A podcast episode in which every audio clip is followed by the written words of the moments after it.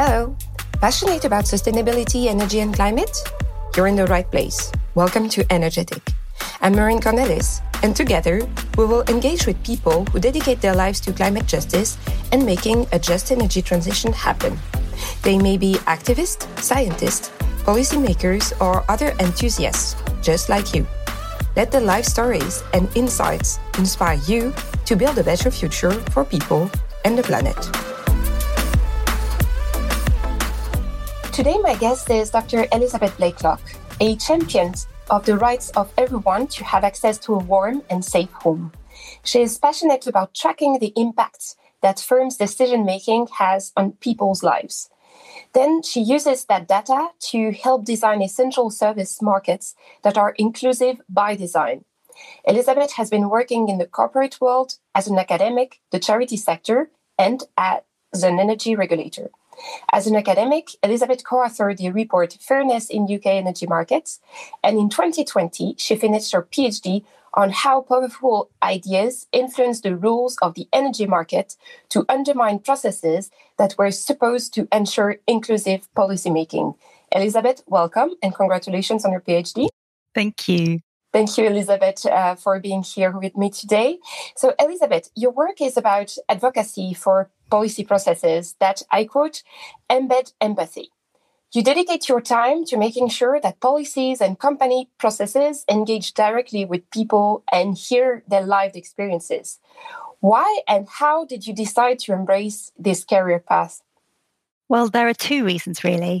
The first is very much the moral and ethical case about putting lived experience at the heart of decision-making, reflecting that universal right to be safe and warm in our homes. I mean, it's such a crucial right to our well-being, and that it's even recognised by the UN. And the reason that I focused a lot of my career in that space actually came from when I was growing up. So my mum was very closely involved in work about financial exclusion. And what that meant was some of my earliest memories are kind of photocopying grant bids to help with local charities that could be so transformative for people's lives. So the second is on a much more practical point. So I'm a very pragmatic person, and we know we've got these expectations of an enormous amount of policy change in the energy system. So we need to completely transform the energy system. Now, I hear people talk about the system, and they mean pipes and wires and generators, all the big kit. And then somewhere along the line, there's some users, but we don't really think about that. But what I see when I see energy systems is people. I mean, it's people who are choosing where to put those wires, what to put in those pipes, natural gas, hydrogen, and it's people who use energy in very different ways to meet their diverse needs. So without expectations which are based on the real lived experience of people, how on earth do you make those decisions about how we're going to do this transformational work? And what I mean by lived experiences is moving on beyond modelled or predicted or even wished for experiences or ways that people would behave, but actually looking at the way that people do really make their decisions to make sure that we won't have any kind of exclusions as we move forward. Because if we're going to have any kind of transition, never mind just transition that we need, and we need to make sure that everyone can contribute. Indeed, I wanted to ask you about this term, just transition, it's in everybody's mouth. But do you think the current system can allow this transition to happen, or is justice, social justice, just an afterthought? What are the main obstacles that you have been witnessing through your work, either for companies or regulators or consumer champions or as an academic? It's actually remarkably consistent across all of those areas, what the three core barriers to a just transition are in terms of the energy markets and their operations. Financial barriers in terms of accessibility, and inclusions of groups which we haven't traditionally focused on gathering data about. So I'll start with the financial. So this is very straightforward. Everyone's home is going to have to change. And I really do mean everyone. Even early adopters of technology will have to adapt to new signals about shifting their energy demand as we move forward. And what that means on a very practical level is that people are going to need new equipment in their homes, particularly batteries, And here in the UK, we're expecting to need a great uptake of heat pumps. Now, what that practically means is that people have to have tens of thousands of pounds to be able to commit to installing that equipment. Now, we know in the UK, there's a very small proportion of people who will have that in savings. So what will need to happen is finance. But the sector that we look to provide that finance make extensive use of credit scores. That's taking into account people's history of their ability to pay for credit. But we're in a time now, after the COVID crisis, where people's household budgets have really been pushed to the edge. So even if we were ever in a world where there were many people with positive credit scores that would be offered the loans to be able to install this kit, we're certainly not in that world now. So I'm very concerned about the financial barrier that will be in place to stop a just transition. The second one is more on the accessibility. And this is an area where there's been a great deal of work in energy firms and innovators, but much more significantly in the UK, at least, in the financial sector. And this is about making sure that products and propositions are inclusive by design. Now, what that means practically is instead of developing a product that is for a perfect customer that's in your imagination, you engage directly with people and their needs to make sure it matches how they would prefer and how they need to access things. Now, that is particularly important for people who have got disabilities, who that shapes the needs that they have when they're engaging with a product or proposition. So I'm disabled and I have a heat pump. I can't interact with it in any way. I can't access it because my mobility is very constrained. I can't see any of the displays on it. I can't even get to it because of the way it's positioned. So my only way to interact with my heat pump is to turn my fuses on the inside of my home off and on again. I'm also severely dyslexic and dyspraxic, so I'd like to be able to read the manual that comes with my heat pump to see, well, what is going wrong with it that I would even need to go anywhere near it physically. And it's incredibly difficult for me to make head nor tail of this enormous document in tiny print. So those are just my accessibility barriers as someone who's remarkably privileged in the position that I'm in as I engage with this heat pump. But there are many more challenges that are faced by people who need lots of different types of communication routes. Now, they're not unknown and they're certainly not barriers which couldn't be overcome, but we need to make sure that there's a really clear expectation on firms that they cannot just simply expect to avoid providing the services, whether that's a braille bill or being able to communicate in sign language. These things are going to be needed to make sure that everyone can install the kit that they're going to need to use energy at the right time of day, as well as reduce the amount of energy they're using. Yeah, and this is very interesting when you put into perspective the aging population, because you just think that people's needs will change also over time. So it means that their homes will have to evolve as well. But you had a third point, please. I give you back the floor. Thank you. And you're absolutely right. I mean, sometimes when we talk about accessibility, it comes across to me that there's an expectation that there's this relatively small group of people who need an exceptionally high level of support, and people can just kind of avoid, or firms can avoid selling to them and avoid thinking about those needs. But I've yet to read the research that shows that we are going to stop aging. I believe it's core to the human experience. We will get older, and as we get older, our needs will adapt. And the ways that people will want to interact with information in particular may change. And it's not difficult. We're talking about slightly larger text, having plain English standards is the way we talk about it here in GB. And when those changes are made, research shows again and again, when you make your products more accessible to those who have disabilities, you make them more accessible and easy to use for all. So it's very worthwhile work from a commercial perspective, as well as from an ethical one. But on to that final point, and for me, actually, this is the most significant in terms of a barrier, and that's considering in far more detail the way that we're going to talk and think and gather data to do this just transition in a way that doesn't exclude groups of people who have traditionally been excluded. In particular, I'm really concerned about how we make sure that we include people from ethnic minority groups. Now, that concern comes from two sources in terms of data. So firstly, in Great Britain's consumer advocate for energy, Citizens Advice, showed that post-COVID, Black people are a community who are particularly struggling with their household expenditure after COVID, an interaction of financial and health vulnerabilities that have meant that community is particularly at risk. And Fair by Design published a report in February based on academic research from Bristol University, showing that ethnic minority groups were systematically being excluded from the best tariffs on the market because of a broad range of different factors, including housing tenure, which meant that you were far less likely to be on the cheapest tariff available in the market if you were in an ethnic minority. And I'm flabbergasted, having spent so many years working on design on this market, that we have managed to get to a place where we haven't captured in the data the significant disparities between groups based on ethnicity.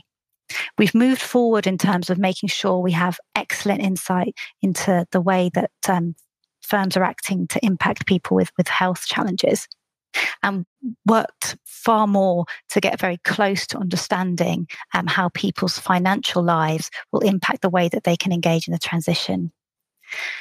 But I've yet to see the same ambition brought to how we make sure that this just transition is incorporating justice in terms of including ethnic minorities as we make these enormous changes and go on this journey of building an inclusive energy market.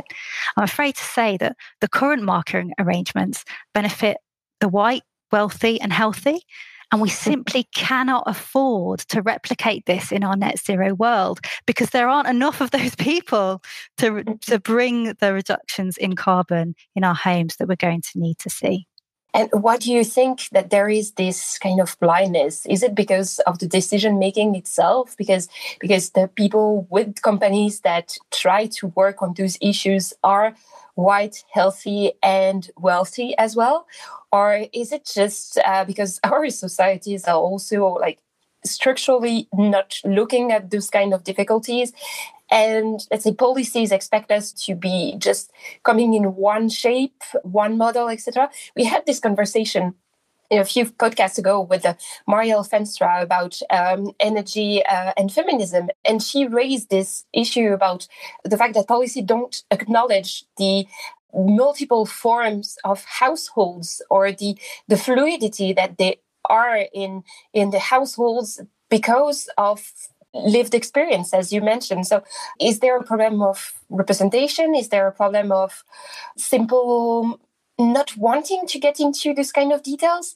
I mean, sometimes I feel that this idea of social justice is just a big, beautiful idea, but put in a very nice package, and it's an empty present, let's say it this way. So I would love, to continue the conversation to see how this can happen in real life. Yeah. So I want to go back to this absolutely vital first step of putting lived experience at the centre of decision making. That means, in terms of how you've described that, is actually, I'm going to divide it into two things, which is, you mentioned decision makers there and who they are and what lived experience they bring. And we know that there is a very long journey to go on to make sure that there's people who are promoted, who are recruited, who are bringing their diverse experiences as a professional person in the energy sector. That will be transformative to make sure that when you see the group of people that are making decisions about the future of the energy system, that they reflect the population that they're making those decisions on behalf of. And I'm afraid to say that we've got a very long way to go on that. So just this week, in Great Britain, we had the publication of the Powerful Women's Report, which shows there's still an enormous disparity in gender. And I'm afraid to say that on other metrics, such as ethnicity, we're even further behind. Now, in the civil service, there's been a great push to try and get a more diverse workforce here in Britain, and that's certainly extended to the energy regulator. But the pace of change which is needed to move to a net zero society, we simply can't wait for people to retire and then for their place to be filled by a more diverse cohort. So what we need to make sure is that the people who are in place now are listening to lived experience of people across their countries, including people from ethnic minorities.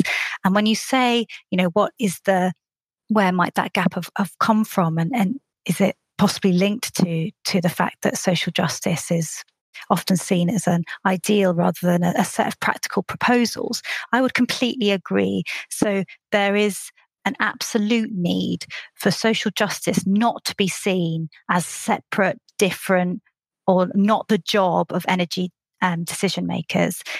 There is so much more to the energy system than technical decisions about moving electrons along a wire. Its society is surrounding the energy system. It is embedded in the energy system. There is no separation practically at any level. They are the one and the same. So to be able to meaningfully engage with the way that people are going to make decisions about energy will be the same as they make decisions about any other thing. It needs to respond to their identity and their lived experience. And that means that we need to understand how those things are playing through. And decision makers who are ready to listen to those experiences, who are committing resources to collecting the data that reflects those lived experiences, are going to be the first step. And I'm afraid to say that I do still hear many people narrate an expectation that there's a social policy focus on social justice, which is somehow separate from the technical delivery of net zero. And I think that really undermines the opportunity that we need to take up to make sure that everyone can get involved. I totally agree with you, and you're making such an important and relevant point that it's not only about the policymakers, but it's also about the people who are implementing the technology. It's also about the engineers or, say, the construction companies as well, to reflect and to report on the situation that they see in real life, because at the end of the day, energy is what we need. It's something so essential for our daily lives. And we have seen that during the COVID lockdowns, that without energy, we couldn't work, we couldn't study for school, we couldn't feel warm at home, and we couldn't go beyond our daily lives is now all centered around energy. But I feel that energy is not centered around our daily lives. And how do you think that we could transform this challenge into, let's say, an opportunity for consumers, for citizens? Because certain people don't like the term energy consumers. They say consumers are citizens with rights. We have to be acknowledged as a part of the big society, a part of the democracy, etc. So how do you see, what kind of opportunities do you see for companies, for regulators, for consumers, for citizens to overcome this situation? Yeah, so I think there is an enormous opportunity to close the gap between people and decision makers. And I include people who are delivering products in firms. They are absolutely making decisions which impact the energy transition. So the first is the tools that are available to directly engage with the public.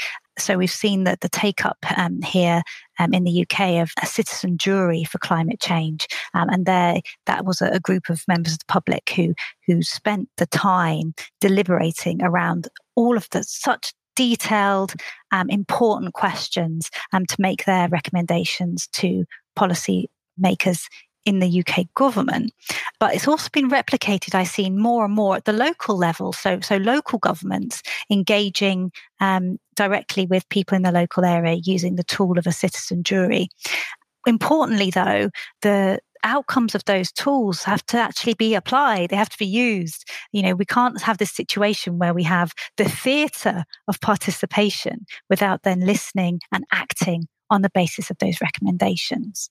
And the next thing really is for regulators, for government and for firms to take far more seriously inclusive design. So the idea that you make sure at the start of the design process, you have people involved with a wide variety of needs.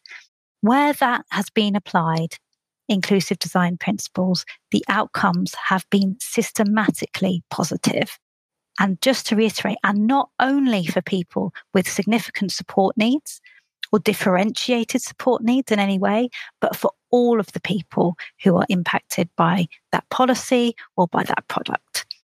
That will help lock in so much more richness of people's experiences into those decisions. And that will help close the gap between this false gap that's articulated between energy in some way independent from society, because you have real people at the beginning setting out their experience. And how do you, I think that one of the questions that might come very often is, how do you recruit those people to be part of citizen juries or on these, let's say, panels that will help with designing projects that are inclusive? I suppose that it's a question that energy companies can ask themselves. How much do people want to be involved in this kind of decision process? But you seem to have very good examples of times where it worked and with success stories as well. So what would you recommend for companies to set up those kind of frameworks? There are specific groups who are set up exactly to do that, to do the recruitment, much like you would recruit research participants as an academic, and to connect people who are ready to listen to those people who have got experiences that need to be heard. And there are a wide variety of people who are in that space. And what it means really is that the decision maker is willing to commit the budget to make sure that the event occurs and that people are incentivized to join and to share their experiences and to really value them.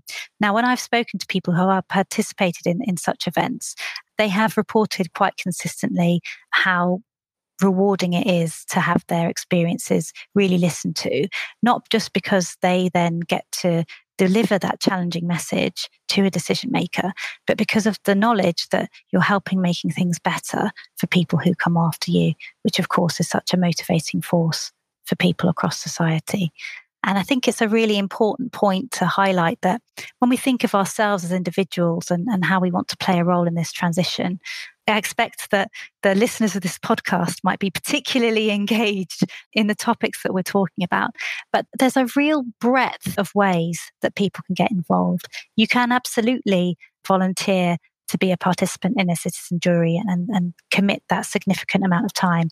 You might also feel safe to attend protests and marches to make the case for justice, for energy justice, and for an inclusive transition. But there's also many other tools that people have at their fingertips that they can use to highlight the need for a just transition, particularly on social media. That can be relatively small amount of time, but also in that interaction with firms to highlight that it's important to you that they take their sustainability criteria seriously. It's not always going to be the achievable for everyone to march every March or spend a great deal of their evenings at a panel to discuss, to deliberate on change. But I hope that there's small practical things like engaging on social media that are accessible to many of us and certainly to people who are connected to your podcast. Yeah, I think we have quite a nice database of people who are interested in these questions and would be willing to participate in these platforms. And now it's about firms. If any firm is listening now, we would be really interested in hearing how you plan to implement those kind of citizen juries or panels of discussion, because that would be really a nice way to respond to this lovely conversation. So you have such a broad experience. You have gathered so much interesting data. Do you expectation or recommendations on what our societies could do. I mean, either from the academic point of view, the academic community, or as the general population. What can we do to become allies? What can we do apart from marching? What can we do? Is it about switching suppliers, taking for one that takes better into account the variety of needs? Is it about switching to, let's say, energy communities or a cooperative? Or what can we do? So as an academic, I think for me that the first step is to revisit the data we're collecting and the communities that are recognised in that data. I think it's time that we adopt an explicitly anti-racist frame and to go out of our way to make sure that people from ethnic minority groups are recognised in our data and that we're capturing it at a detailed enough level. So in the past, I've certainly been part of research projects and indeed commissioned them where we've used a grouping methodology. So we talked about BAME communities, and it was only as part of my own personal anti-racist journey that I read the experiences of people who said, you know, it's just completely inappropriate. And when I thought about it, of course, it's completely inappropriate to group together such a large range of experiences. And so why have for years we relied on that as a research category? So to specifically go out of our way to make sure that, especially in our survey data and when we're looking at the different ways of engaging people. Can you please clarify what BAME is for our non-native listeners? Yeah, so that's Black, Asian and minority ethnic groups. Yeah, indeed, it's very, very, very, very broad. And yet most research, if it connects to ethnic minorities at all, that uses that category. Now, that's certainly a huge opportunity for those of us who are connected to fuel poverty research, because the housing data in the UK has historically been much more granular in terms of ethnicity and outcomes in housing. So we have that fantastically rich data. Also in terms of when we're thinking about the outcomes of people not being able to afford energy, in terms of health, again, very clear and more detailed in terms of ethnicity. So really it's well overdue that when we're talking and thinking about energy, that we get to that level of granularity in our research. And not only will that make sure that we're making sure that lived experience is at the centre of our research, it will also open up the opportunity to understand how these things intersect, so intersectionality as well as individual characteristics. So, for example, although I do have some barriers in the energy market and in society around being disabled, I'm white and therefore my experiences of disability will be incredibly different from someone that I will be connected to through my disability network who's Black. It's just that we can't even start that work without this basic foundation of data. And it's absolutely crucial to understand how the intersection of different identities and characteristics is translating into your lived experience of energy, just as it is in broader social research. This is so interesting, as many countries do not even collect data on ethnicity or this kind of experience. And we see how useful that would be, not for, let's say, only for granular analysis of the population, but also to help target program and strategies towards inclusive societies. So that's really interesting to see that this could start to happen first in the UK, and maybe that would also spread to other countries. I would be really, really curious to see how the development of this particular point. So what that means for me in terms of kind of beyond academic life is to pick up on that point. So there is not only this gap here in the UK where we've had a long history of looking at energy affordability and fuel poverty in academic research and feeding in directly in to the programmes that are meant to challenge those difficulties. We can blaze a trail then that is available to countries across the world to say this is a way of thinking, of doing. Thinking about the problem, collecting data, and then basing our decision-making on it. But you don't have to be an academic to call for that kind of proactive intervention. Anyone can make the case that the energy decision-making at every level, whether it's governments, local communities, firms or regulators. We can call on all of those decision makers to make sure that lived experience is at the heart of the decisions that we're making. That might be through exercising your rights in terms of voting and on the political level. It might be in terms of you challenging the firms that you use to be much more mindful about justice, in particular about justice to excluded groups. Or it might be much more on the local level where you're doing what you can to bring communities together and make sure that we have inclusive groups fighting for justice. I agree with you, and the decision makers are accountable for this fairness. It's totally part of our democracy. It's part of our societies. And if we want just net zero transition, if we want societies to be much better in the coming years, in the next 50 years, we have to acknowledge this kind of points. It's not only about limiting the amount of CO2 that we will be spending, but it's also about making sure that everybody has their voice and can express their voice and can share their experience and can be listened to. Is there anything that you would like to add about this, about the accountability, Elizabeth? I think really the next step around accountability is to draw the line between the moral argument to the practical argument.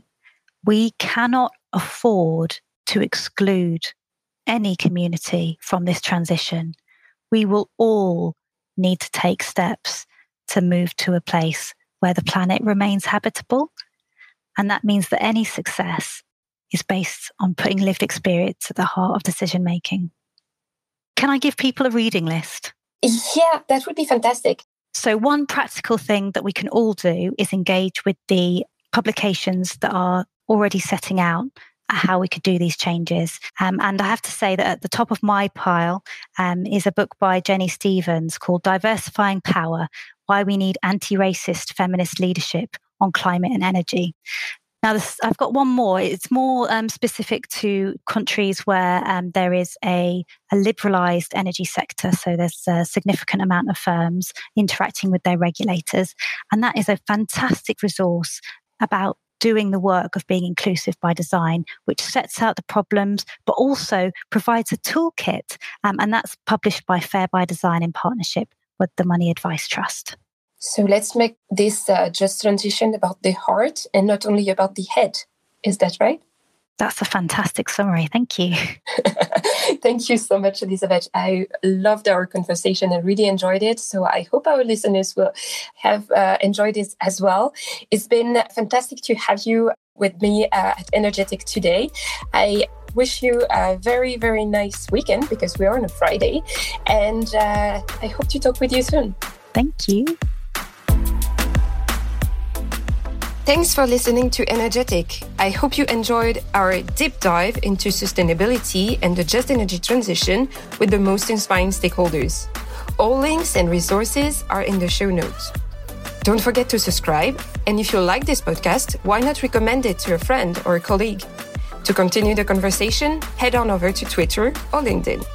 Thank you for lending your ears. That's all for this episode. Until next time.